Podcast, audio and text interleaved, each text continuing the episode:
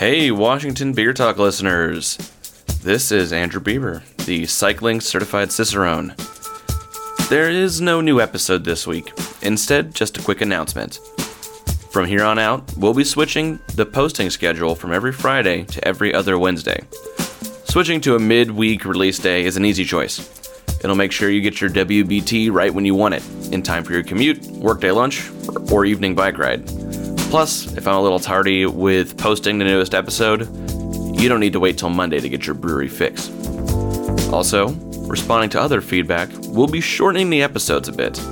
Our interviews do tend to get a bit carried away these days, and an hour or more long episode can't quite be knocked out in a single commute. So expect to see more 30 to 45 minute episodes. If you're now lamenting that you don't get your episode this week, well, fear not, because I have another exciting announcement.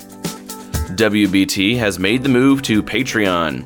If you don't know, Patreon is a crowdfunding platform where fans of Washington Beer Talk can get access to extra episodes, including extended interviews and multi-part episodes, cycling Cicerone swag, and other great perks like episode shoutouts.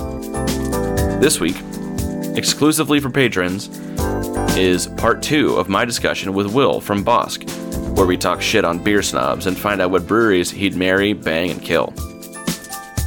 This episode is just for those who become patrons of the show over on patreon.com/cyclingcicerone. If you want to get access to a bonus episode every other week, maybe score a shirt, a pint glass, or more, go check out patreon.com/cyclingcicerone.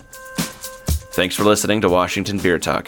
I'll be back next Wednesday with Kauai Beer Company, and that one's for everyone.